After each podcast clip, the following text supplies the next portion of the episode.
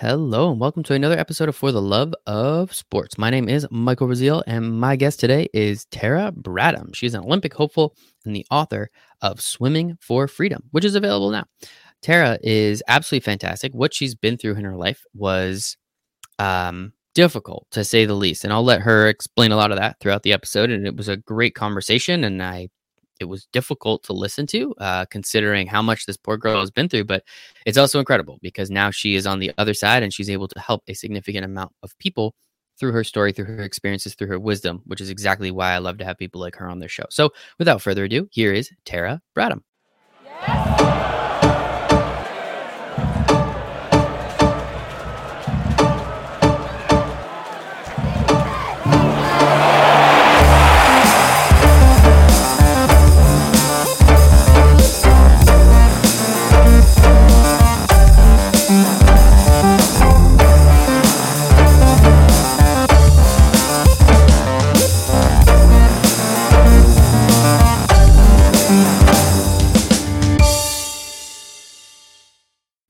Hello and welcome to For the Love of Sports. My name is Michael Brazile, and this is a show where we have the nice intersection of sports and business, and we get to talk to incredible athletes. And today I have Tara Bradham. She's a, she was an Olympic hopeful. She's an author.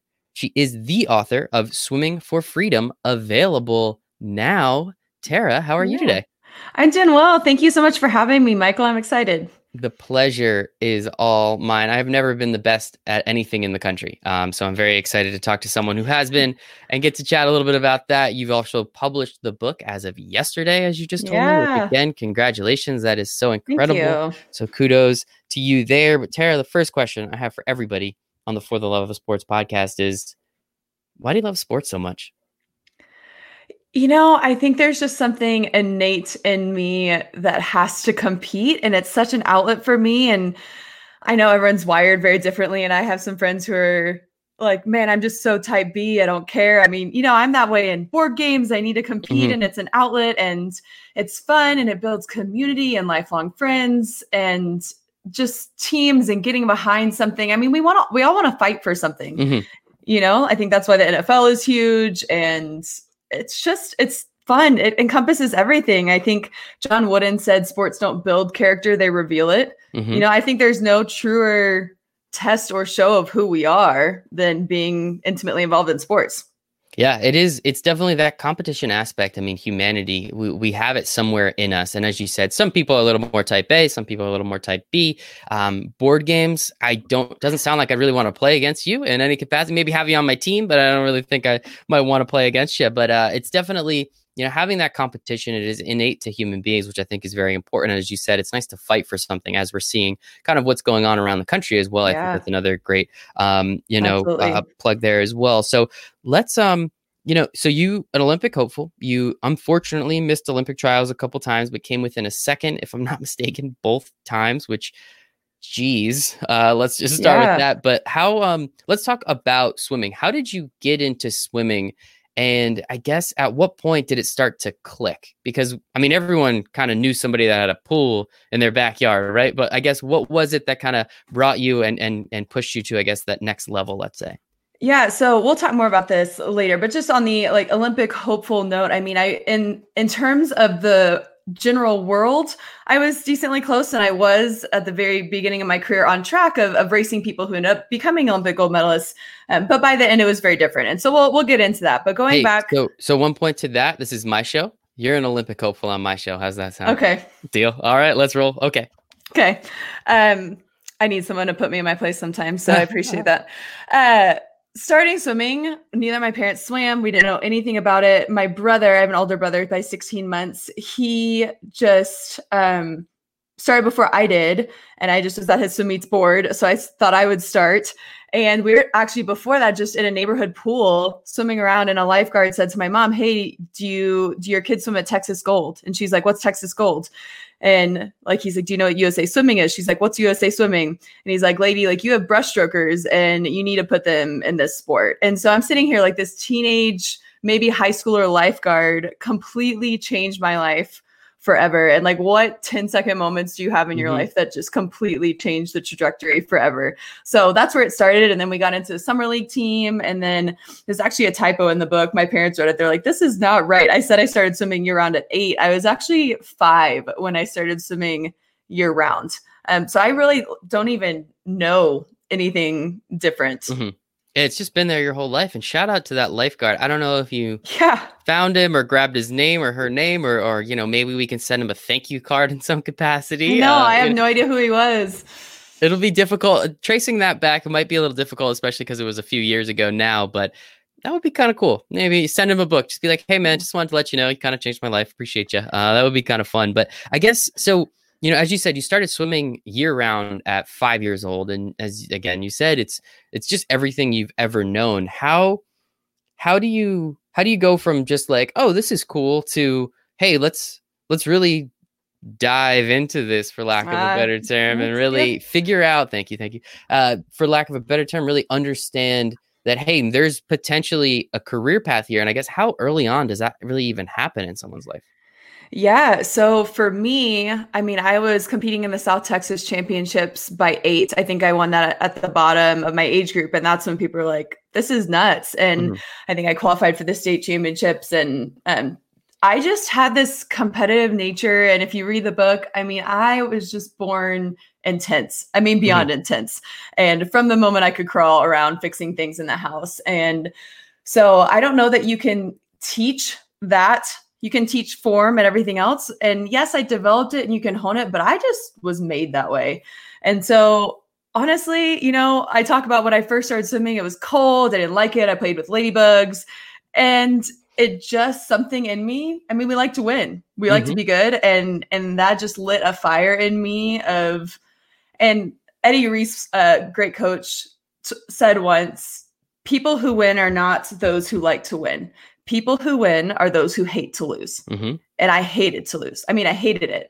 And I think that's just how I fell into it. I was, just, it was this outlet. And yeah, I think you can tell really young. Obviously that doesn't always pan out. Sometimes it's puberty. Sometimes it's circumstances like mine. Uh, but I think you can tell that talent very young, mm-hmm. or at least the possibility being there. Absolutely. And yeah, I mean, everybody kind of, we all knew that kid on the baseball field that was picking daisies or, or, or uh, dandelions. And it sounds like you were uh, playing with ladybugs, but as you said, at some point, it really did start to light a fire underneath you and within you that allowed you to then carry that and say, you know, man, this winning thing is kind of cool. This losing thing is really terrible. You know, some, some people run faster out of fear, right, than they do um, when they're trying to chase somebody. So it's always very interesting there. And so, after a few years of starting, you said, you know, by eight, you're already, you know, winning championships, state championships within the bottom of your age group. From age or from two thousand four to six, you were the fastest in the United States in a couple different categories for your age group. I know there's a couple caveats there, but it's still pretty yeah. darn impressive. What, it, what, it, like, what age are we talking between two thousand four, two thousand six range? So age ten to twelve. Okay.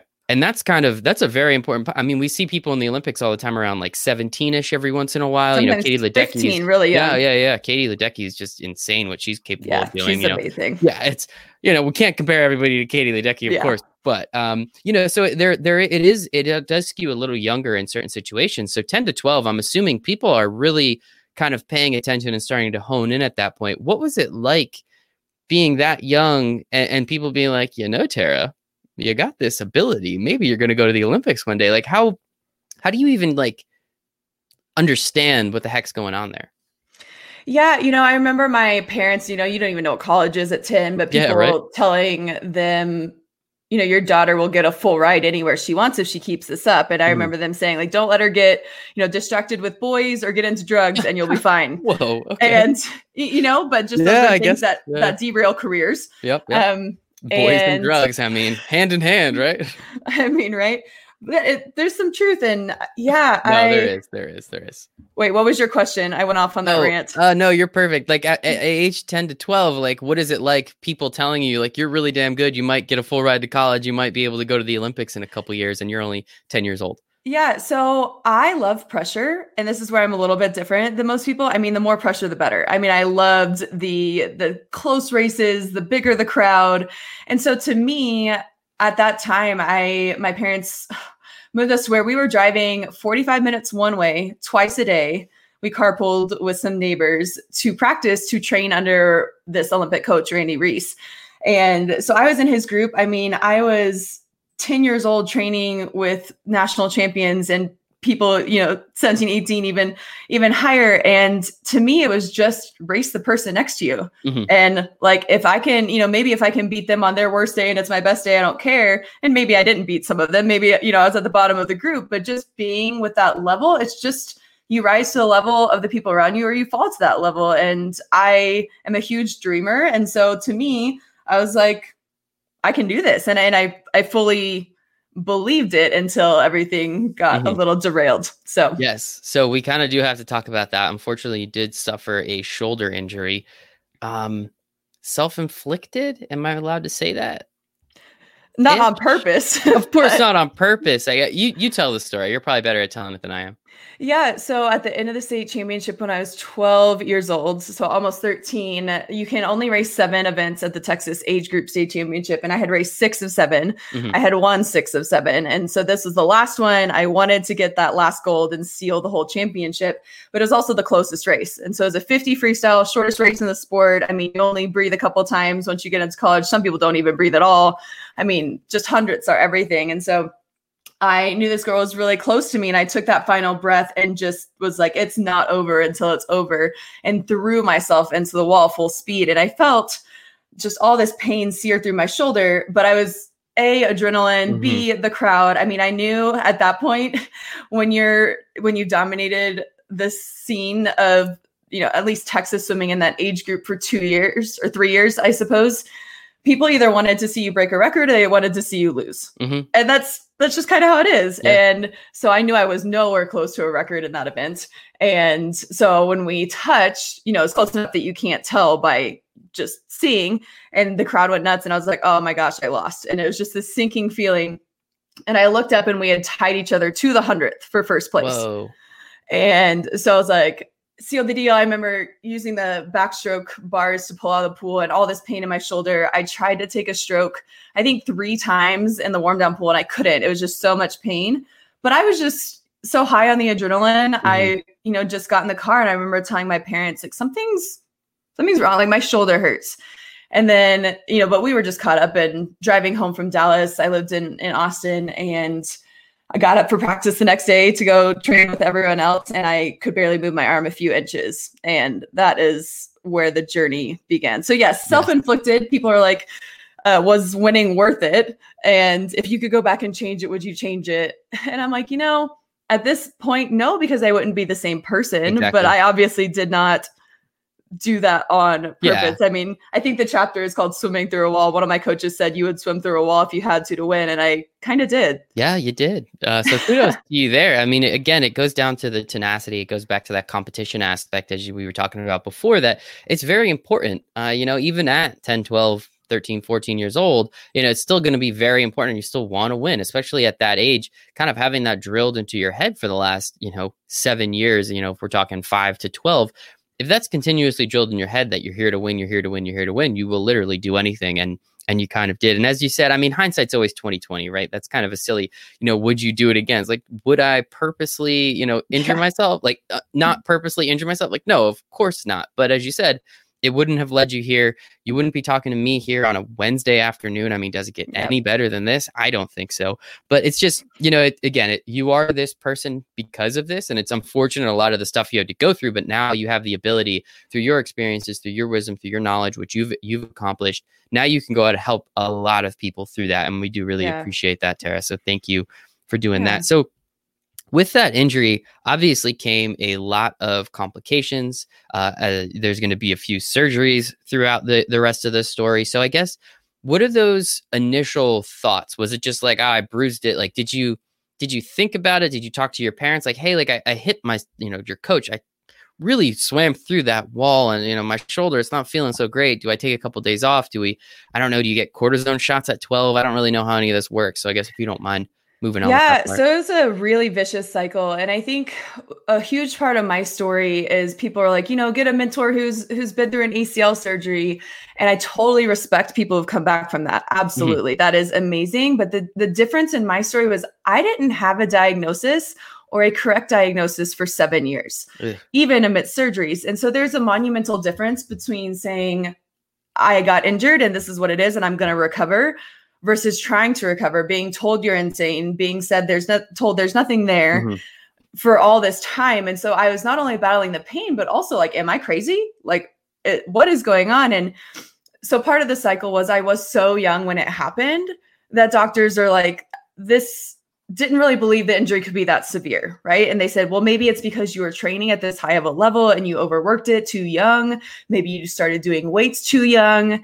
And yes, we knew that it, there was this incident, but over time, I, I kind of took that race out of the narrative I told doctors because it had just been so many years. And initially I kicked just with my arms at my side. Um, any swimmer who's like, oh, my shoulder hurts, and they, they're kicking with the kickboard. I, I highly... Um, I just question a little bit, at least my injury. If you use a kickboard holding it out, I mean, that's almost worse than swimming. It was mm-hmm. so, so painful. And so I was like, well, it'll get better. You know, injuries, most of them, you just rest and it heals. And so I kicked for a summer, which was a huge setback in itself. And then it didn't really get better. And so we just tried to get used to it. I ended up, yeah, thirteen years old. It was the third day of eighth grade. Uh, we finally, when that didn't get better, we got a cortisone shot in both of my shoulders, and they stuck it through the back of the shoulder blade so that you can do it different ways. Um, and I went to practice and I was just so elated because I was in so little pain mm-hmm. in my shoulder. Well, then the next morning I woke up, my, my chest felt kind of funny. And then that next morning I could not breathe. And when I'm talking pain, I mean, this is probably to this day, some of the worst pain I've been in in my life. And I remember on the forty-five minute drive telling my mom, like, I can't breathe. And so I went to practice, and this is where my sick, sick pain tolerance, I mean, it's really grotesquely unhealthy. I mean, I was questioning like who would come to my funeral if I died. And Whoa. I just kept swimming because that was that, that in incredible drive I had. I mean, of course it was a hypoxic set that day, which is breath control. And I went to the back of the lane, like hoping someone would notice. And, and I survived that practice. Well, I told my dad afterwards, I was like, I have to see a doctor. And he, thankfully there was a cancellation for our normal family doctor. And I got in and he was like, I don't really know what's wrong. At this point, after a whole day at school, my voice sounded like I was on helium. It had just heightened. It was, it was super weird. And finally he just couldn't figure it out. I said, well, actually, I was feeling my neck in English class and there are bubbles all along my neck. And he feels it. And so much credit to him, who's a family doctor, who he immediately, you know, tried to downplay it, but he's like, yeah, I'm sending you to the E R. And uh, we went over, just walked over to the other building and did a CAT scan and all of these things. Well, it turns out we didn't find this out for a few years after the fact, but the most plausible explanation that we got from a friend's dad, who's an orthopedic surgeon, is that when they stuck the cortisone shot in through the back of my shoulder blade, well, there's all these arteries that go to your lung. Mm-hmm. And so they nicked an artery with that needle. And I don't fully understand medicinally. It, it, yeah. Maybe I say it's a hole in my lung. I've been told it was just too much pressure. I don't know, but they told me that if I had gone to another practice and I hadn't have gotten in, there's a very good chance I would have died. Either mm-hmm. maybe not lung collapse, but just all this pressure of this extra air in your chest causing cardiac arrest. Mm-hmm. And so I had made it so bad because I swam on a practice that I had pushed all of that air out of that hole into my throat. And so all these doctors were coming in. I mean, it's a super rare thing. It usually only happens to people who grow really fast and get tall and skinny, or like old people at altitude. I mean, it was just a freak thing. And for all I knew, it was just happened because I was finally out of shoulder pain and I pushed mm-hmm. myself too hard. And so mm-hmm. that's like this point where fear entered my psyche before, where I, I never had fear. I mean, I really didn't. I mean, I thought I was invincible. And so it started this mental down spiral as well of what, what am I doing? If I swim too hard again, am I going to cause a lung collapse? Like, and so I'll stop there, but that was some of the first journeys. So, so just to clarify, you didn't find out what exactly happened until a few years after, you said? So what, at that time? For the lung incident, yes. Yeah. So at that time, what are, what are doctors telling you? What are, what are your parents telling you? Like, who is anyone, they're just like, well, we'll see what happens. Like, what are people telling you at this point in time? Yeah, so it was just the E R doctors. They were just like, be careful, don't go up the stairs too fast. They like asked me if I needed an elevator key at school, and I was like, no. And you just have to let it heal. I mean, your body will heal that puncture, but it just takes time. I remember I uh, was blowing up balloons and trying to suck all the air back in just to not lose lung strength. Mm-hmm. And Randy, my coach at the time, was was to his credit incredible and was just very protective of like, you like, don't come back. I think, yeah. honestly, I only end up taking three to four weeks off, which after something like that is insane. Um, but yeah, I mean, and I was just the, the fear when I came back to swimming, mm-hmm. of course I have like, it's kind of like the soreness of a muscle. Like after it had not been used in a long yeah. time, my, my lungs kind of hurt. And so everything, it was like this one foot in, one foot out. Like, is that soreness pain? Is this mm-hmm. bad pain? Is this going to happen again? And yeah, thank goodness for that friend who who told us that later on, but I didn't have that explanation for a few years. That is that is crazy. So already we're up to a shoulder injury uh, that mm-hmm. can't be really quite diagnosed. Uh, we're up to a lung injury, I guess we'll call it, um, that again also can't be diagnosed. So it's it's at this point where now it's, as you said, like fear, but it's also, are people projecting onto you that it's all mental at this point? Like, and it, you know, because if no one, none of these doctors can figure anything out, now it's kind of a you thing, right? Not a, right. there's something wrong thing. And I guess, again, you're thirteen years old. Um, I don't know if it was like this for you, but thirteen to like fifteen, sixteen were the weirdest years of your entire life. Oh, yeah. All the hormones, everything's going crazy. You don't really know what the hell's going on. You're going to high school, you're in eighth grade, whatever it is. Like, how do you handle that if everyone's just being like, oh, Tara, like, just suck it up. This is you. Like, oh no, this is your fault that you're injured now. Like, how how do you handle that at thirteen years old? Like, I can only imagine. Yeah, and so that was what doctors were telling my parents. And so, you know, kinesio tape, K tape that a lot of people wear now. I mean, mm-hmm. I was like on the cutting edge, wore that before people yeah. knew what it was. Like, we went to those doctors. We K T went to chiropractors. Make sure to sponsor Tara and her new book. Yes. yeah. Um, they're just. I mean, we tried everything, and what people would do is they would work, you know, for a few appointments, start really bright eyed and then just be like, I don't know what it is. And so what they would say is they would take my parents out inevitably and, and say, you know, we see this a lot with, with kids who get really good, really young, mm-hmm. and then they just oh, peter out. Okay. And wow. so it was kind of this like, quote, fall from fame. I know it wasn't fame, but fame in, in the Texas swimming yeah. world and maybe. And, and so, yeah, they're like, this is, she's making this up because she doesn't have an excuse for mm-hmm. this. And, and, you know, me going through it. So now I, I really question myself of like, is, is that what I'm doing? Like, is maybe I am. And then I'm like, uh, no, I still have all this pain in my shoulders still. And, and that's another thing is we thought, you know, a few weeks off for my lung collapse, maybe I took three months off. I don't know. It's in the book. I, I did all the math, but we thought it would heal. And it, I came back and my shoulder wasn't better. Mm-hmm. And so it's this unhealing thing. And you're, like you said, you're trying to figure out your identity. And so this is actually where I just began leaning into God more and, and also having that kind of a near-death experience where mm-hmm. it's like, man, what, like, what is happening to me after I die? Like, do I know where I'm going? And so, yeah, my faith with Christ just became a lot more real to me. I realized that swimming wasn't the most important thing in my life. And now this is not an easy thing. I mean, it's, mm-hmm. it's excruciating. You're talking, I went from being having an Olympic coach tell me I had a chance at making it at fifteen to not improving for three years and seeing not a whole country, but a whole country of my age group pass me by, mm-hmm. you know? And yeah, it was, it was devastating, but I am grateful for, I think we talked about this on the phone. It was just this pressure cooker of, I experienced things so young that it led me to some greater truths once I started surrendering mm-hmm. that to God and learning the lessons I could learn. But I mean, even amidst all of that, it, it was a roller coaster and not easy and oh my gosh, no. excruciating. That's, yeah, that's just got to be, again, just it's it's crazy to think how, you, you know, you hear it. It you, you, you put it really well, um, with, you know, oh, she's, she's, she's not doing well anymore. So now she has to make up these excuses on why it's not working. It's like, well, the bubbles were in your throat, you said, right? Like, it's not, yeah. that is very clear. Like, that's not something that just, you know, mentally happens. I don't think that's how it works. So it's just crazy to me to think that's how it is. And, you know, you know, thankfully you were able to find, you know, what you were looking for in some capacity, as you said, through yeah. Christ, through God, and being able to take advantage of, again, of this situation. You know, as we said, we wouldn't want this to happen to anybody, but it happened to you, and you're now the person who you are, and you probably wouldn't trade that for anything in the world, which yeah. I think is the most important thing. So what, um, how, how did, at, at what point do, after, you know, three years, after three months, after all this time and, you know, going through these things, and now everyone's kind of blaming you, at what point do you, you are you just like, we, there's something wrong. Like, we really have, I mean, we've said that the whole time.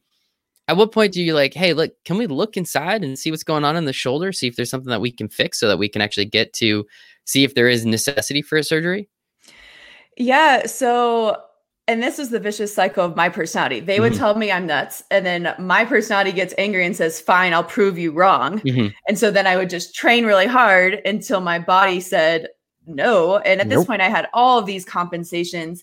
And so the way we started oh, God, figuring yeah. out and, and leading up to this first surgery is I went to this muscle massage therapist, another thing we tried.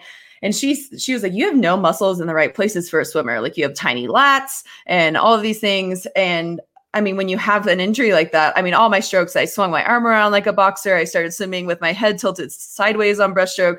I mean, there are just things that subconsciously your body innovates and it tries mm-hmm. to adapt, and it, it protects what's hurt. And so she sent me to a trainer, a weight trainer, and he measured my legs, and around your quad and hamstring, that thickest part of your leg, my left leg was an inch smaller than the other one, which Whoa. Is substantial. Like, most people yeah. have a little bit of difference. Of course, yeah. And so that weak shoulder, weak hip, I mean, it was crazy. And so he actually, um, and, and this is the funny part is, you know, I was still doing twenty pull-ups at the time with a torn shoulder. And, and that's where people would say, but you could never be doing this if your injury was really mm-hmm. as bad as you said it is. And I'm like, but do you know what I was before the injury? And then they say, see, you can't handle that. You're not that good anymore. And it was just this, this back and mm-hmm. forth. And he was like, you need to go to a doctor that I went to. I think you have what's called a torn labrum. And I looked it up on the internet. I was like, this is what happened. Like, and that moment came back. And so we're five years now mm-hmm. away from when I had that injury. And, you know, my coach was like, ah, just be careful. Like, don't go diagnosing yourself on the internet, you know, which is fair. Um, and that doctor ordered an M R I. It came back as a probable tear. We're like, he's, he said, that means nothing. These tests are finicky. And he was actually right. But they went in, in that first surgery, they did find the labrum torn, detached from the bone. And so they fixed it. But the pool of dye that he was talking about was in a totally different spot. That wasn't the tear, which means the tear didn't show up on the M R I whatsoever. And so, you know, we're talking about our best technology, and those things aren't even completely accurate. Mm-hmm. But that is when they, the first time they found that, but they didn't cut the bicep off. And so there were some other things that were not found until mm. later. My goodness. And, and even like, even when they go and find the problem, it's still not, it's still not completely correct. Like, how, like, geez, like, so was mm-hmm. there any, I guess, was there any like validation from your standpoint being like, see, I told you there was something wrong this entire time, or w- w- was there relief? Was there anger? I mean, what are the emotions that you're feeling, understanding that now we're five years later, I haven't been lying this whole time, people just think I'm crazy. Like, what, what are you feeling at that moment in time when someone's like, yeah, you're right, you've been hurt this entire time. Great job. Oh, absolutely. Like, everything, all my dreams rush back into my heart, because I had given them up. I was like, well, I can clearly not make the Olympics with yeah. all this going on. And I had just resigned myself to making Olympic trials, the meet where you qualify for the Olympics, because that's still a great accomplishment. But I just felt like I was supposed to go back to swimming because God was going to use me there. And I had resigned myself to that, but I'm mm-hmm. also a competitor. And so it's like, yep. quote, resign, but I'm not just like going to go to practice and, and not do my best. Mm-hmm. But when this happened, I was like, for five years, I've been told I'm insane. And I was right all along. Like, I do know my body. I'm not crazy. And so at this point, I went to college early, took summer classes so I could do rehab up at the University of Arkansas. And yeah, I fully believed, okay, like, if I was that good before my injury, like, let's, and now it's fixed, they found the problem, like, let's go, let's get back on track again. Mm-hmm. Let's prove them wrong. Yeah, let's prove them wrong, right? And I guess, you know, that is awesome. As you said, you, all these dreams rushed back into your heart. It's just so frustrating hearing it from the outside that it's been five years now, right? It's five years where, as you said, you know, there's a three-year stretch where you didn't progress and you watched everyone swim by you, for lack of a better term. Um, you know, it's just it's just crazy that all of this could have easily been prevented, or at least, you know, helped fixed significantly a long time ago. And it's just crazy to me how how it's missed by so many people. So as you said, yeah. This is five years after. So we're around like twenty eleven. So we see the Olympic trials are coming up. As you said, you were rehabbing, you were getting ready.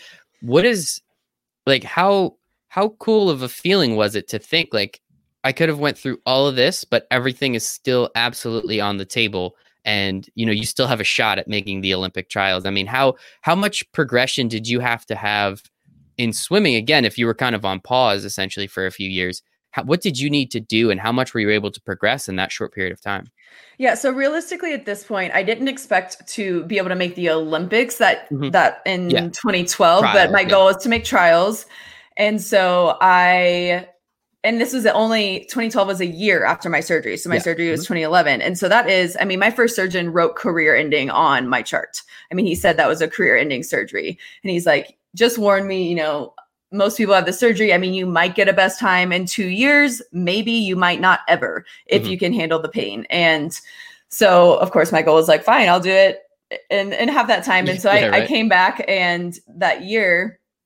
And I mean, even not progressing for as long as I did, I mean, I was still above average, you know, mm-hmm. I was still at yeah. a top twenty program and and doing well. It's just, and that's why people, you know, said the things they did, but I was like, but I, I know what it feels like to be the best in the country my age. You know, I mean, that also just having that taste of victory. I mean, to know what that feels like is, is such a, a fueler. I mean, just gas in the tank. And so, yeah, I came back and I missed Olympic trials again in a few events. You know, I only four hundred I M was my best event, and I could never get my yardage up enough after this first surgery in just a year. I mean, you're in a sling for a while and, you know, barely using your arms. And it's one of the biggest endurance races in the sport. And so I raced it for the first time since surgery, trying to get Olympic trials, which is just nuts. And, you know, my pacing was a little off. I kicked, I overkicked the backstroke leg and, and ended up a couple seconds away. And, but then my shoulder was out. I only had that one shot because it was just mm-hmm. in a lot of pain. And so then we're like, okay, well, let's go for the two hundred I M. And I went to Omaha and, and did the same thing and missed it by a few tenths of a second. And in that, I, at the meet, heard my coach who had recruited me was resigning. And at the same time, I was in more pain than you can imagine. And so it's like, yes, I overcame all this stuff. Like, mm-hmm. but is this surgery pain? You know, I was taking summer classes and literally the pain would just shoot through my arm and I would jump out of my chair from surprise. I mean, it was that bad. And so my logic, I was like, okay, I know I'm not crazy. Like after mm-hmm. five years, I, I know my body, like maybe I ripped the anchor off. Maybe I just came back too fast trying to get to Olympic trials. And that's what happened. And so they agreed to do a second surgery. So this time two surgeons went in and they found, I don't know, seven or eight symptoms of all these things going on. And, but they said, you know what, we don't want to cut the bicep off because we think that will permanently end your career. And so we're not going to. The repair of the labrum looks perfect. And they sent me back up. So I was back in the pool in two weeks after that surgery. And I mean, at this point, I'm like, I mean, my mental, I'm like, okay, this is all in my head. Like they have been in twice. It's not a finicky M R I. I mean, they have cut me open and seen inside my shoulder. And so all I have to do is overcome myself and overcome this pain, which I can do as long as I don't have that fear of what's what's wrong. And so with that assurance, I was like, let's go for it. And the pain kept getting worse. Mm-hmm. Well, as you said, like there was something wrong with your bicep. You brought it up a couple times already. And yeah. It seems like it was at least known at the second time around that there was something wrong. And as you said, yeah, now it's just pain management is, you know, are you hurt? Are you injured? Can you kind of swim through this? But if if the pain starts to just get to the point where it's the worst in your entire life and you know you fixed what you thought was the main problem, at what point do you just say, like, I can't physically put myself through this anymore? Like, if it's career ending, it's career ending. Like, what are we supposed to do at that point? Well, and maybe this is just keep that. In- the answer Tara is going to have is keep going, I'm assuming, right? That insane confidence I had was just like, well, I can overcome my body. Like if, the, if there is really nothing wrong and this is all in my head of just overcoming pain, like I can do that. and, and my body rebelled and, and kept compensating and things. And so that's when, and another aspect of this whole thing is just, you know, talk about timing. They started developing this surgery called the tenodesis, where now a lot of the time when someone has a torn labrum, like what I had, mm-hmm. they will cut the bicep off in the first surgery. And they didn't do that for me, but it was like my injury progressed along the same time as medical advances. And they just don't have enough research to back up mm-hmm. if you cut someone's bicep off and reattach it lower, if that works long run, long term. And so that's not what they did for me. But now they're starting to do that first. And so it's even a little bit sad to look back and say, oh, yeah, you know, if, if that mm-hmm. had been different, maybe they would have found it the first surgery instead. But yeah, yeah they just knew that. If you know anatomy of the shoulder, but the, the bicep goes up and attaches into the labrum. And so when I threw my arm into the wall, the labrum ripped my cartilage off the bone. And so, yes, they found that cartilage torn, but there is something else with the bicep that happened too that they didn't find. Mm-hmm. My goodness. All of this, all of this, there's a reason for it, right? There's a reason. Clearly oh, you're getting, you're, you know, so it, it all, it all comes back around, which I think is the most important part. So you miss the twenty twelve trials, you then have another surgery. They say, no, you know, we're you're good. Like the, the, the labrum surgery is perfect. No anchors. You're fine. No worries. So you go back to school. Um, are you still rehabbing at this point? I mean, second surgery. So I'm assuming mm-hmm. you do go as, as I, I mean, I rehabbed my whole career. Yeah, I had to. I was, I was going to say at this point, you just kind of been in this constant, um, constant rehabilitation. So you get back into swimming. You actually do pretty well at the N C A As or the S E C championships, correct? Something S E Cs. In, S E Cs, okay. Um, again, like now you're you're seeing, and that's the craziest part is you've still been like pretty good this entire time. We've had these awful, awful injuries, but this whole time, as you said, through your sheer will and determination and the hard work, you're still able to go to a top twenty school. You're still able to go to, you know, S E C championships. You're only missing Olympic trials by a couple seconds, in, in, you know, tenths of a second in certain situations. Yeah. You know, you start, you come back, you start swimming again, you go to S E Cs. I mean, is that, again, is that validation? Is it, is it just like, nope, it clearly is just me. Like I need to get over it mentally, even though I know my body, but I'm still doing well. Like, so what am I going to do now? Like how, how does this keep progressing and how do you keep kind of wrestling with yourself throughout this entire process? Yeah. And so I think my story is a testament to what you can do with your mind when you don't know what's wrong with your body. And so yeah. I think had I been told, maybe I won't give away my diagnosis, what was really wrong with my mm-hmm. shoulder. I mean, there's no way I probably could have swum through it, but for, I'm just trying to overcome because I'm like, there is nothing wrong. There is nothing wrong. And so I would tell myself that until my body said no. And so actually by the time we got to S E Cs that year, I mean, no, I wasn't questioning. I mean, my shoulder was in so much pain. I was barely practicing before. And mm-hmm. I mean, I was like crying, telling my coach, I'm like, are you even going to take me on the travel team? And he knew I was a racer. He's like, look, if you can swim, I'm taking you because I know you can just suck it up and Turn race on, even, yep. you know, and, and that was just my personality. But I mean, by the time I finished that four hundred I M, I mean, I was with my teammate before the race saying, I don't know if I can finish this race. Like how humiliating would it be if I had to get out? I mean, that's how much pain I was in. It was, it was obscene. And you know, humiliating. And then you have the adrenaline and you push through. I didn't even warm down at my last race of S E Cs that year because I was like, there's no point. I know I will never swim again. I've tried and this is what it is. Like it's done. Mm-hmm. My goodness. And so what, like, was it nice to come to that conclusion? Was it like, what, like for yourself, was it like, okay, now I don't at least have to be in this pain anymore. Like I'm kind of okay with that. No, because the pain wasn't better outside the pool. Like I, mm. at this point, had pain twenty-four seven from my shoulder to my hand.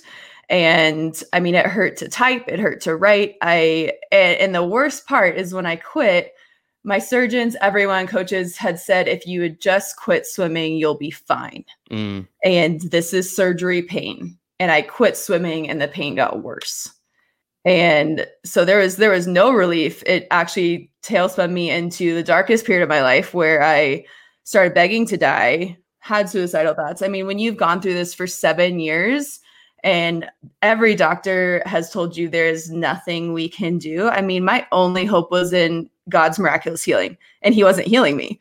Mm-hmm. You know, I believe that he had the power to do that and he wasn't. And, and my whole thing is this was very integral with my faith of, Uh, there's this verse in the Bible that just was my focus mm-hmm. and what I feel like was God's promise to me. And it's Jeremiah thirty-three, six through nine. And so if you look at this and relate it to my story, he says, I will bring health and healing to you.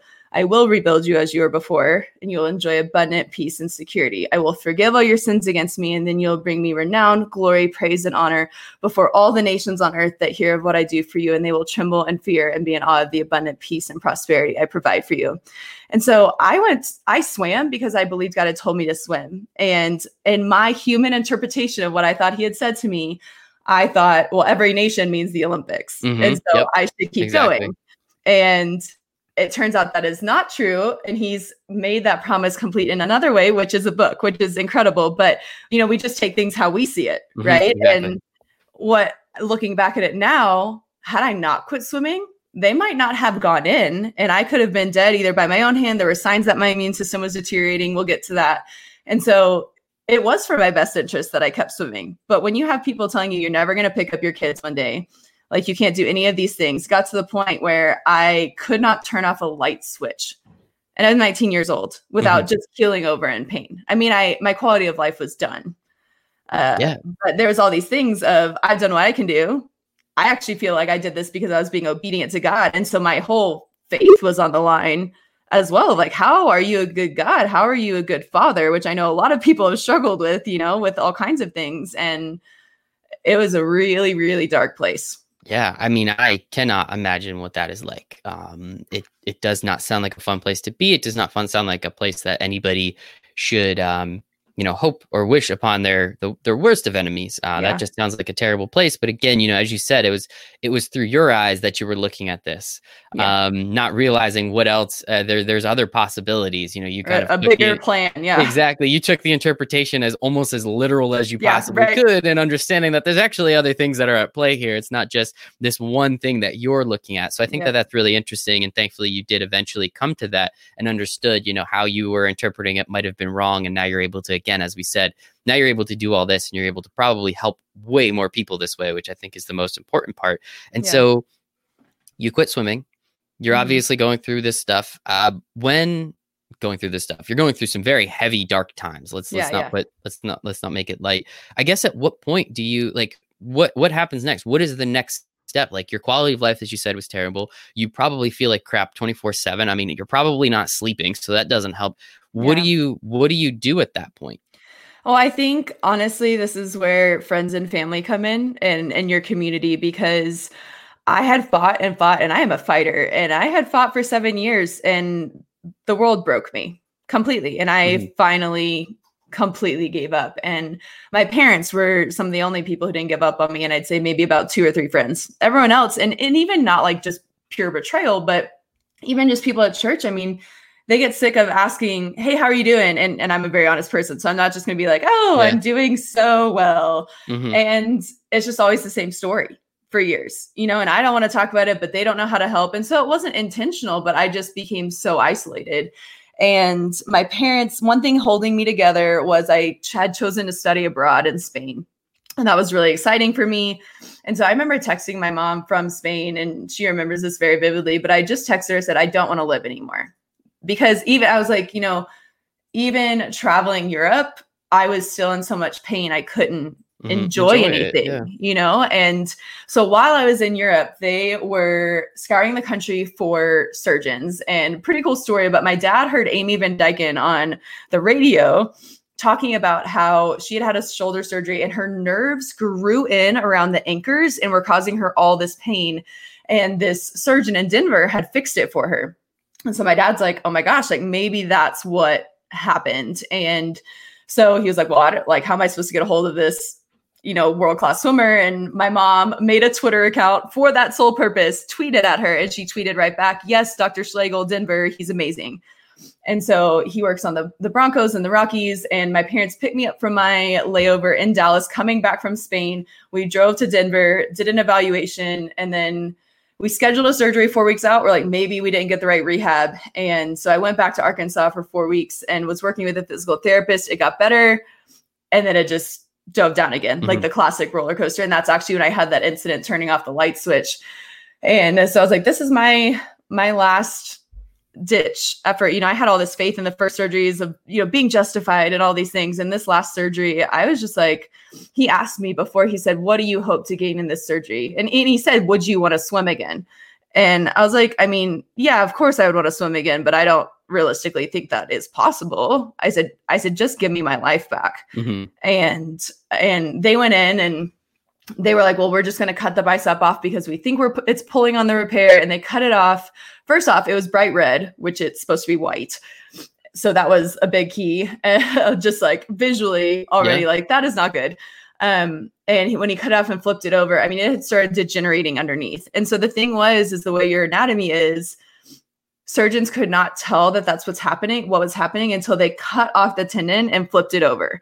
Mm-hmm. And when you look at just, I'm like, God is my ultimate healer of just like doctors do the best they can. But at the end of the day, like there's, there's still so much that they can miss. Mm-hmm. And I don't know if anyone's listening, dealing with this. I mean, yeah, there are hypochondriacs in the world, but I'm just like, you know, your body, man, if yeah. you're like, this is not okay pain, it's not okay pain. Like there's, there's something going on.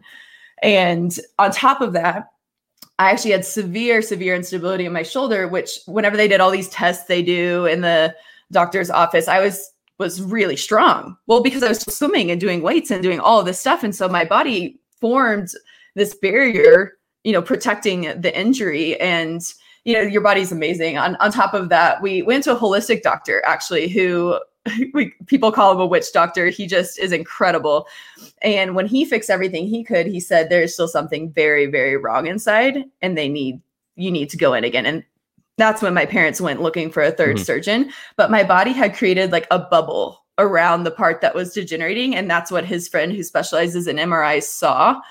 And so it's like, my body was guarding in every way. Once they put me under anesthetic, they said my shoulder was so unstable. It was ridiculous because I couldn't resist anything. Mm-hmm. And so they ended up, I guess, tightening the capsule, restructuring, rebuilding about seventy-five percent of the capsule as well, because I had said I would want to swim and he knew I, there was no way I could swim if, if he didn't do that. So I woke up in a body brace, full body brace. I mean, my whole torso, my arm out on a pole. And I think the surgery was supposed to be like forty minutes maybe. And it was close to two hours. And I was just like, they got it. Like, I don't know what happened, mm-hmm. but they, they found it. And yeah, definitely a huge recovery process afterwards, but just knowing from the moment I woke up that they had found it. Full body brace. That's, um, yeah, like, that's, they called that, it a gunslinger. That's what oof, it's called. There we go. All right. Well, you're from Texas, I guess, right? Yeah. Texas A and M. What, um, Gig'em. Yeah, there we go. Thank you. I'm sorry. I'm usually really good with I'm usually really good with that stuff. So I apologize. I couldn't grab that right away. But I mean, so that's, as you said, you can feel it right away. Like, what is that relief? Again, this has been what we're like eight, nine years into the process at this point. Yeah, yeah. So seven going on eight years. Seven. Okay. So yeah. Now like I'm I'm sure you're still in pain from surgery, but right. it, could you, as you said, once you woke up, could you tell like, okay, like something's different. Like, I know I'm in pain right now, but th- there is something very, very different. Uh, after a few weeks. And so mm-hmm. just as I progressed, and they actually didn't tell me that they found it degenerating for a few months. My P T was actually the one who told me that. They're like, we didn't think you were mentally capable of handling this. So I actually, like, all I knew was that they found more than they thought they would, but that mm-hmm. was enough for me. I'm like, yeah. fine. Like they found awesome. something. Yep. Well, once, so I was in a body brace for four weeks. I mean, unable to take it off, like shower from the waist down. My grandma washed my hair in the sink. I mean, completely immobile. And then a sling for six more. When I got out of the sling, my P T, who's, you know, a man, like bigger hands right around my bicep. I mean, he could close his hand, thumb over his middle finger. And that's how big my arm was at the wow. thickest part. I oh, mean, if, and if you do that right now, it's just disgusting. So I, I lost so, so much. But I think one of the biggest moments for me was I woke up one day with my right arm above my head. And I was uh, like, mm-hmm. because I just naturally slept that way without pain. And I was like, I don't remember a time in my entire life where I would subconsciously do that and not co- come back from pain. And so it was just living a miracle from there. I went on a jog for the first time. And I just remember folding laundry afterwards and just... it just hit me that I was going to live a normal life again. Like, sure, I might have ish, like it might not be a perfect shoulder, but I was given my life back. And I was just praying. I was like, God, like, this is great, but like, what am I supposed to do? Because every single run I had for like two weeks, I was just like on my knees sobbing in gratitude. I mean, when it, it really was being like rebirthed and mm-hmm. resurrected, because I mean, it's like literally death to life, metaphorically, physically, everything. And I just felt like God said to me, well, like, am I not worthy of that? Am I not worthy of you being that grateful every day? And like, if even just uninjured people, like, could you have that kind of gratitude for, I mean, do you understand what it takes for the earth to spin on its axis every day and for every single molecule in your body to work exactly right? And if one thing goes wrong, we are the most fragile beings on the planet, right? And like, what, I know it can stink to go to practice and and do the grind, but oh my gosh, what what a gift. Mm-hmm. My goodness. Yeah. Well, I'm I'm grateful that you're grateful. I think that that is, is very important, and understanding, you know, what, as you said, what goes into it, what went into it, and how you're able to now come out of it um, the way you did and how you did. And most importantly, then what you're going to do. So I guess, you know, as, as you were going on these runs and, and, you know, as, as you said, the surgeon went in with the understanding that if there's a possibility for you to swim again, he will try and do that. So he did that.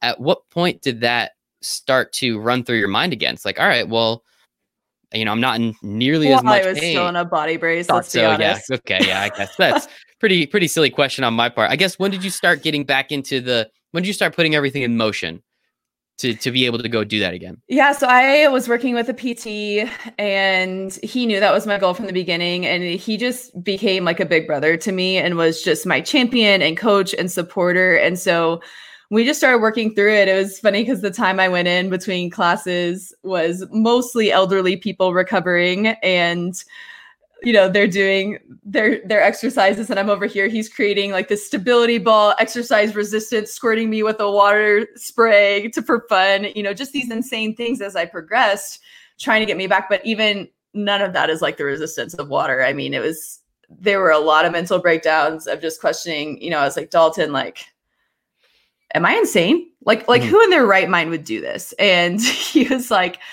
Tara, look at this. Like, you've had arguably about the biggest surgery you can have on an arm. Mm-hmm. You are co- trying to come back into an overhead sport. And of the overhead sports, it is probably the hardest sport you could come back to with the injury that you had. And on top of that, you are trying to come back to the most difficult one of them, most endurance races, all four strokes race in the sport.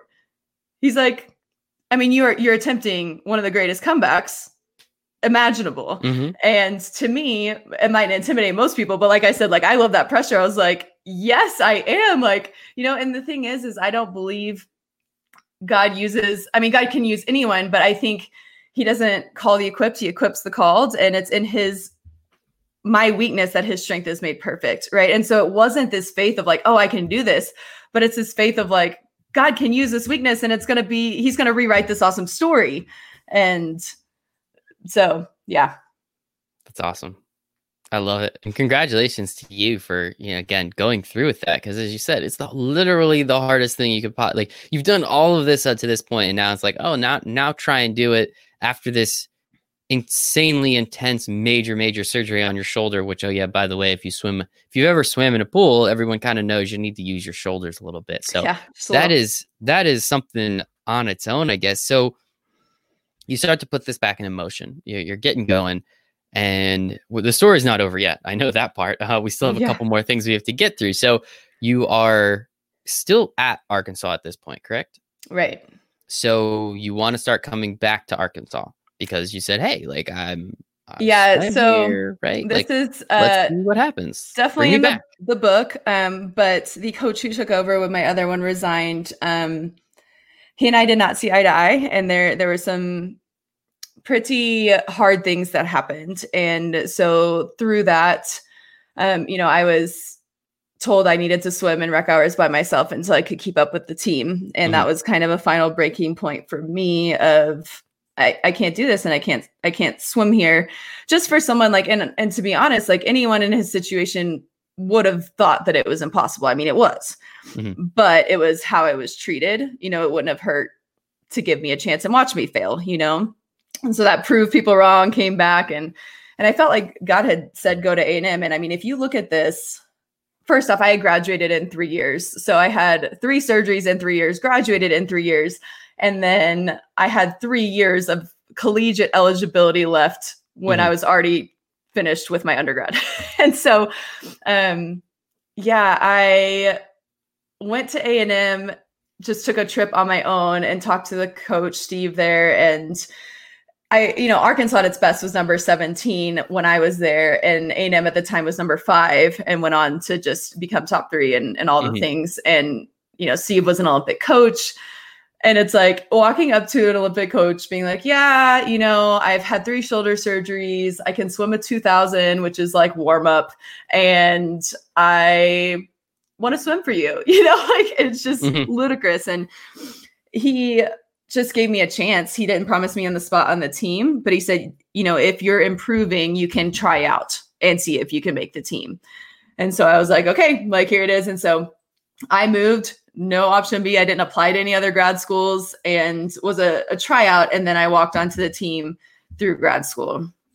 And congratulations there. Yeah, I know that's uh that's a, an important part of the story, as you were saying. So I definitely wanted to touch upon that. So at least you, you're now at Texas A and M.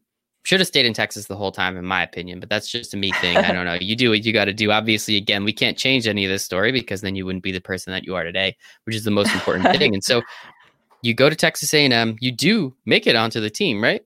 Yep. So after all these surgeries, all this time, all these thoughts, everything that you've been through, now you're on a top five team in the nation. So again, clearly pointing to, yeah, you were really darn good this entire time. It's just kind of unfortunate how this happened. What, what was it like then being on a team where you felt wanted, I guess, for lack of a better term, and felt like you should be there as well, and saying like, all right, now I'm going to get back up to it. We're going to do this and we're going to go.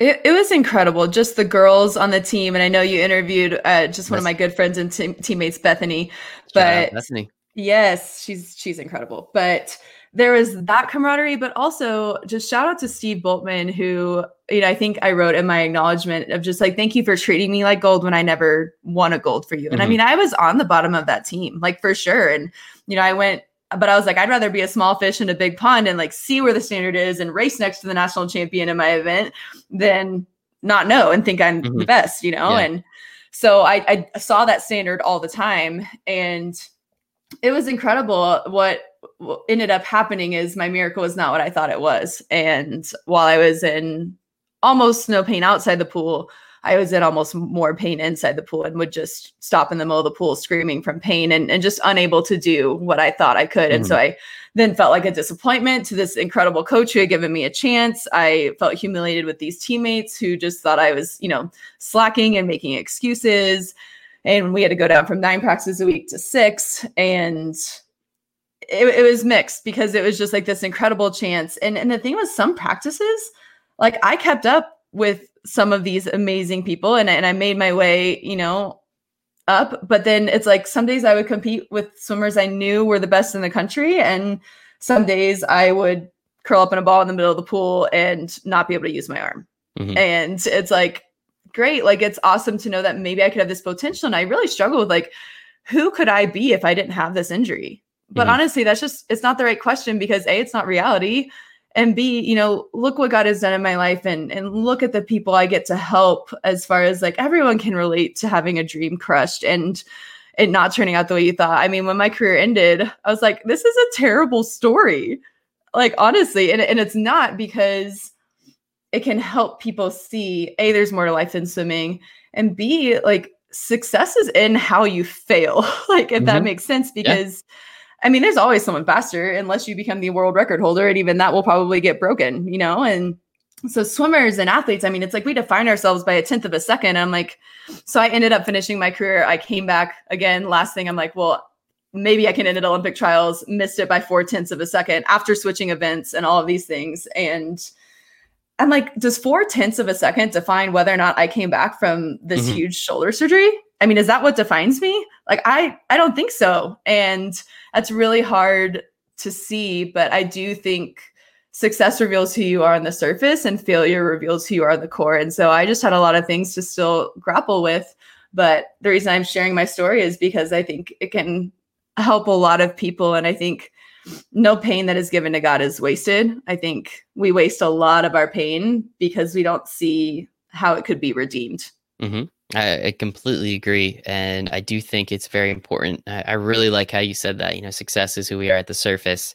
failure who is our, who we are at the core. And unfortunately, I mean, four tenths of a second here, uh, a couple tenths of a second there, and you're at Olympic trials twice, which is just crazy to think, considering, yeah. as you said, everything that we've been through. We've been on here for an hour now, and we've heard a, you know, at least the timeline of the story. So I'm excited for everyone to check out the book too. Of course, everything will be in the show notes, so you can go buy the book from Tara, get to hear a little bit more, some more of the stories. I'm sure there's a lot more that we may have glossed over um, in certain capacities, because we, you know, unless we did a live reading, it would be pretty difficult to get all, to all of it. So maybe yeah. that's the next show we do. But I mean, with that, so you miss Olympic trials, unfortunately, but as you said, it's it's four tenths of a second. If you made Olympic trials, are you going to be a different person than you didn't make Olympic trials? No, not really. Um, yeah. And if you let that make you become a different person, I think that actually might be the, that might be the problem. Um, So thankfully yeah. you are good there. And so this is the book, uh, Swimming for Freedom, which I want to get to the title in a second. But what yeah. at what point did you say, like, as you just said, like, this story's pretty terrible if you kind of look at it. From my point of view, it's not terrible. It's just super frustrating to know that you were that damn good with all of this going on. Like, I could only imagine what it would be like. But then again, you wouldn't be in the position where you are now to help as many people. So it's kind of, you know, it's, it's, it's of course a little yin and yang, uh, which I think is important. So I guess at what point did you decide, like, hey, let me, let me put all this stuff down? Like, were you journaling throughout this entire process, or was this something where you're just like, uh, let's, let's, let's go, let's start writing and see where we go?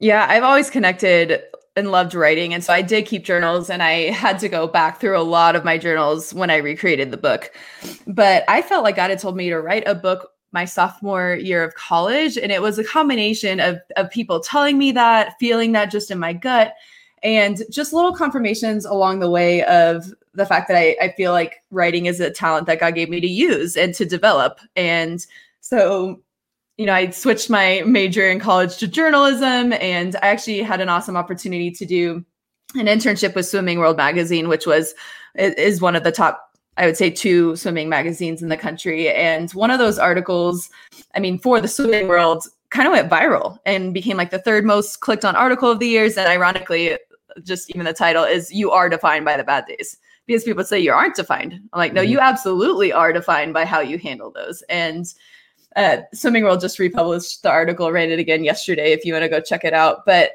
you know, that I was like, man, like I have, I have this for a reason. Like, I can help people through the power of the written word, you know? And so it was just things like that. And that's why I was devastated at the end of my career, because I thought I was writing the ending to a perfect story of what I thought was this perfect mm-hmm. ending.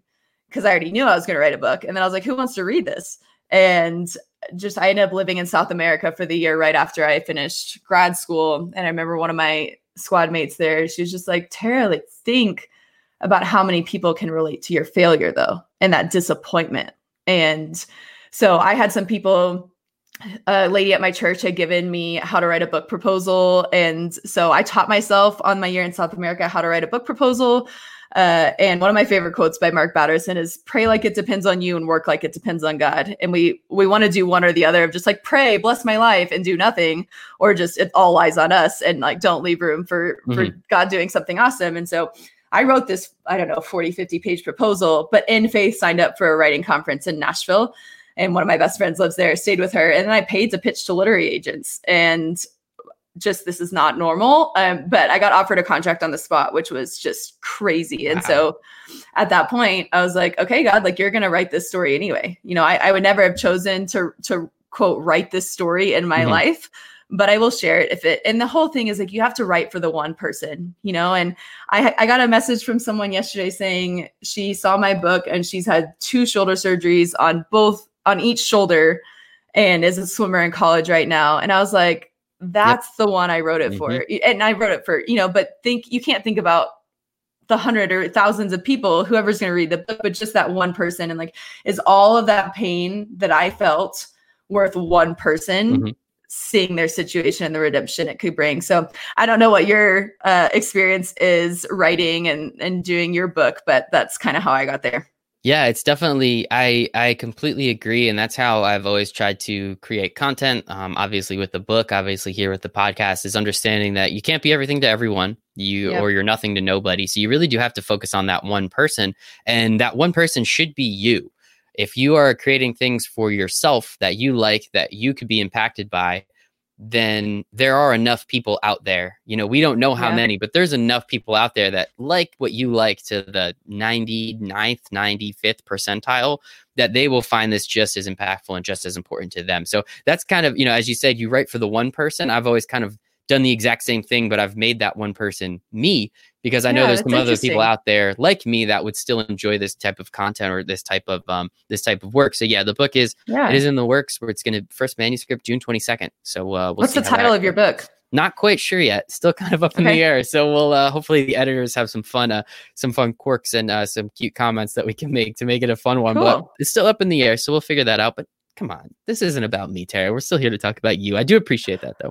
Um, How difficult was it to start writing all this down and kind of having, again, all these things come back from twelve, thirteen, fifteen, sixteen, eighteen years old? What was that like? And just like the flood of emotions. I mean, there was probably, and I don't want to assume, but were there certain nights where you're just like, you kind of had to put the pen down because you're like, I can't handle this right now? What was that like? It it was cathartic in some ways. It was excruciating in others. And my parents have just read through the full thing in its entirety and, and said they both cried through the whole thing. And they were just like, you know, it was bad enough living it with you once, mm-hmm. but but to relive it is just horrible. And the thing was, is I didn't want to just write it in a summary, because that doesn't relate to people. Yeah. And so in order, you know, I was like, what were the most gut-wrenching moments of this story? And kind of how I feel is, if I don't cry writing it, I shouldn't expect people to cry reading it. And so mm-hmm. a lot of the time is like I, and I struggle with emotion as it is and vulnerability. So t- I had to let myself go there again, because I don't go there in my normal day-to-day mm-hmm. life anymore, you know, and really feel it so that the reader could feel it. Mm-hmm. And and that process was was so difficult, but it's also, you know, it's what empathy is. Like, I am still need to reach back and say, you know what, like, I'm living my miracle. I have some nerve damage, but in I'm living a miracle. But when I hear someone who's like, yeah, I've had two shoulder surgeries on each shoulder, like, in order to relate to her, like, I need to go back and, and feel yep. what that felt like. And that is, I mean, I'm not gonna lie, like, it was awful in some ways, but it's worth it if it can help one person. Exactly. As long as we're helping people along the way, that's the most important thing. And that's probably the reason why, right? That is, yeah. that is the reason why. And so with writing all that down, putting this together, I mean, what was the process like for you? And, you know, as you said, you had the book proposal and then you got offered a contract on the spot, and, you know, now are deadlines involved? Like what, like what was that process like in trying to get this to be published? So, you know, June first or June second rolls around and they're saying, well, Tara, you're a published author. Yeah. So it's actually pretty crazy. I am, I'm just really type A, and I set goals for myself. So while my agent was trying to pitch this book to publishers who would then take it, I was actually starting my first year as a teacher. And I don't know if you know anything about teaching. So I was a middle school Spanish teacher, and that first year is nuts. And even amidst that, I was like, you know what? Like, I just need to write a chapter a week. That's what mm-hmm. I have to do to finish this. And so I just held myself to it the first few days of the week. And yeah, I had to pull some late nights and some early mornings, and but I just did it. I wrote it, and then I edited it that week. I know my husband is also an author and wrote a book, and his writing process is so different. so different from mine. I mean, he just gets it on the paper, and then, like, you know, he's like, I'll pay someone to edit all the little things or go back all the way through once it's finished. So I did one chapter, edited it. But another huge issue I had was I thought, if this were a movie, what would be the scenes that would be they would choose? And that's kind of how I wrote it. And so I didn't write it in order. And oh, it's a chronological book. There we go. Love it. Yeah. But I, I mean, I'd write chapter seventeen and then chapter two, and then just like whatever scene stuck out. And so my editor and I had a lot of working oh, through gosh, yeah. to Ooh. do, because some things just didn't make sense. A, I mean, it's like my whole life, like getting some stuff wrong, like the eight-year-old, five-year-old thing. Mm-hmm. Someone just asked me, asked me, you know, how old are you? It says you were a freshman at this age at the end of the book. And I was like, oh my gosh, like, it's the year I was a freshman in high school. It was just, you know, so hard to get all of that straight because I wrote it out of order. But I think mm-hmm. it makes sense now. Yes, I'm sure it's fine now. And that does a shout out to your editor um, for, for, for doing that and working through that. Shout out to your husband for writing a book too, or writing multiple books. This, that's pretty darn cool too. So looks like we got a family of yeah. authors. And thank you. You did not tell me you were a teacher. So let me say thank you for shaping our youth. I really do appreciate that. I think teachers are yeah. severely underpaid, and I want you guys to make way more money because you're very important to society as a whole. That's another podcast in itself, but I do want to say thank you to that. So, you know, obviously the book came out yesterday. Kudos, congratulations. Thank um, you. You've, you've given the book to some people, right? Uh, mm-hmm. You know, so what has, you know, as you said, your parents cried throughout the whole thing. What's the feedback been from some of the people that you've handed this book out to and gotten this in front of, and what have they heard or felt or said about it that you've either enjoyed or said, oh, wow, okay, maybe we need to change that next time? Yeah. So it's actually been a little bit surprising because most of the people who have read it are people I'm directly connected to, you know, my mm-hmm. advanced readers. And so they may at least know part of my story. Yeah. And they've said, I'm stunned that I'm gripped by it, even though I know what happens. A lot of people have said they've cried. um, but the most shocking, and almost it's becoming a very common theme, is people who know me are like, I am so surprised that this is who you were. Because they're like, this does not make sense. Like, I don't see you as being this intense person or mm-hmm. like yelling at someone and losing your temper. And at first, when someone first told me that, they're like, this is, this is not you. I was like hurt and offended and taken aback. I was like, oh my gosh, like I wasn't true to myself. And I'm like, no, that is one thousand percent mm-hmm. who I am, who I was, and how I think. But I think it's actually a really beautiful thing, because I think that shows what God has done in my life and how I'm grown and how you can become a new creation and a new mm-hmm. person. And, and you don't have to be stuck in those habits. Like, you can learn and you can grow throughout it. And so people who are looking at it now, who know me the past few years of my life, are, are stunned that I was like this. Mm-hmm. But um, yeah, I think too, just people saying it is a sports book, but it's really not. And just oh, yeah. someone saying, I think there was a review yesterday, just, she's like, I'm not religious and I'm not an athlete, but this book speaks, speaks to people. And mm-hmm. that to me is just so encouraging. That is incredible. Yeah. I mean, the more people you can affect, the more fe- people you can positively impact. I think that's the goal, whether, as you said, they are religious, whether they are an athlete or not. Uh, I'm sure there are parts of your story, as you said, at, at the core, everybody has failed in some capacity, whether it's their fault, not their fault. If it's something weird that happens, like your shoulder that turns into an arm, that turns into all this other stuff, everybody's kind of failed grandly in some capacity yeah. or not. And I think like that's being the, human. Yeah, exactly. Right. So that that's the thing that can connect people with the most. And um, the last thing I wanted to talk about, you also have a podcast now. So you're joining the crew. We yeah.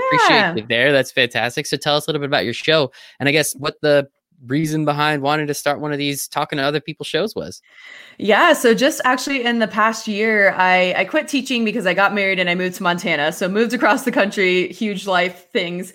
So I'm a fitness coach. And then as I've had this extra time, I just feel like my focus has been streamlined. And so thinking of things that, that make, that makes, that makes a lot of, and so my passion has become people who live in pain or who live in severe physical limitations. And so I have written a devotional type Bible study workbook for people who live in pain. And we're going to see if we can extend that and turn it into another published book. And I was writing this other book called God's Commas, which there's this quote I love that oftentimes we think God puts a period where he's only put a comma and the story isn't finished yet. And so it's these stories of people who I, I believe God heals through miraculously, through ultimate healing, taking people home, and through just integrative medicine and the things that he's given us in this world. And so just stories of all of that. And as I was writing that book, I'm like, this is only like fifteen stories. Like people, there's so many more stories to be mm-hmm. told than just what I can fit in this book. And so I think I kind of thought one day I'll probably make a podcast, but I was like, no, like why not make it now and share these people's stories? And so the podcast, I launched that at the start of quarantine. I think we're on like episode thirteen. It's once a week and it's called Vying for Victory with a V. And, and just the, the fact that I believe in Christ, we fight from victory, not for it. I mean, and the ultimate victory is won, but there are a ton of battles left mm-hmm. to be fought. And it is every day, you know, and just people in chronic pain. I mean, it's another world. It really, yeah. really is. And then having that pain, a lot of people have been really church hurt. Um, of just, you know, being told like you don't have enough faith to be healed, and just some things that I personally do not believe are true. Mm-hmm. And I don't believe that's a good representation of God's heart. And so trying to reconcile some of those hurts And like, how do we work through this? How do we work through a good God, a good father with the fact that there is still pain in the world and mm-hmm. pain in our bodies? I mean, isn't that like the crux of the whole conversation in life, yeah. right? How how can there be suffering and a good God? And so that's kind of what the podcast is, is just interviewing someone each week who has mm-hmm. had a physical limitation or still does have an illness or some kind of pain, and, and how they're working through it with God. That is absolutely fantastic. So all of those links, link to the book, link to the podcast, link to all your socials, everything will be in the show notes. Tara, this was awesome. Thank you so much. Uh, you're really great at talking into a microphone, so I'm sure the podcast is incredible. I'm excited to check out a couple episodes myself. Tara Bradham, Olympic hopeful, my words, don't worry everybody, my words, author of Swimming for Freedom. We forgot to talk about the horse. Bring that oh, up. Yeah. Got got to touch upon that for a second. Oh my gosh, one of my favorite things in the book, I, I'd show you, but it'd take a while to get it. But the little, you know, when you change thoughts, the little line that some people have or the dot. Mm-hmm. I don't know if your book has that, but my publisher designed, it's this little horse in waves, and it just, it makes me so happy. So the prologue in the book is when I was very good and people telling my parents, you know, obviously she has the potential to get to the Olympics one day. I asked my mom, just with this little shameless audacity, like, Mom, if I make it to the Olympics, will you buy me a horse? Because mm-hmm. I, I love horses. They're just, I was born that way too. And she was like, sure. And like, wait, like, I don't, I don't have to win. Like, I just need to make it. And mm-hmm. she's like, yeah, absolutely. And so from the time I was, I don't, I think eight years old, I was going to name my horse Freedom. And so that's where it comes from. But the whole journey is I started swimming for this dream, mm-hmm. this dream of the Olympics, this horse named Freedom. It, that symbolizes that. And at the end, it's, I found true freedom, which is mm-hmm. freedom from circumstance, freedom from what other people think about you. The true freedom, I believe, that's, that's found in Christ alone. And, and so it's that whole journey of freedom isn't even what you think. You know, I have this analogy in the book that I thought of that I just think so describes freedom. Like, we think we want all this freedom to be able to do whatever we want and everything. And in reality, like, if you think about it, if you have all this space, you'll just wander aimlessly. But if you have like four walls fencing you in, you're just going to fly straight up, you know, and we think we want all this freedom, but really if we just have a few boundaries, it's like, that's when we experience mm-hmm. freedom to the maximum. So I could go on forever, but I'll stop. I love it. I love it. I love it. I love it. Tara Bradham, Olympic hopeful, author of Swimming for Freedom, available now. Thank you so much for your time today, Tara. Thank you, Michael. So appreciate it.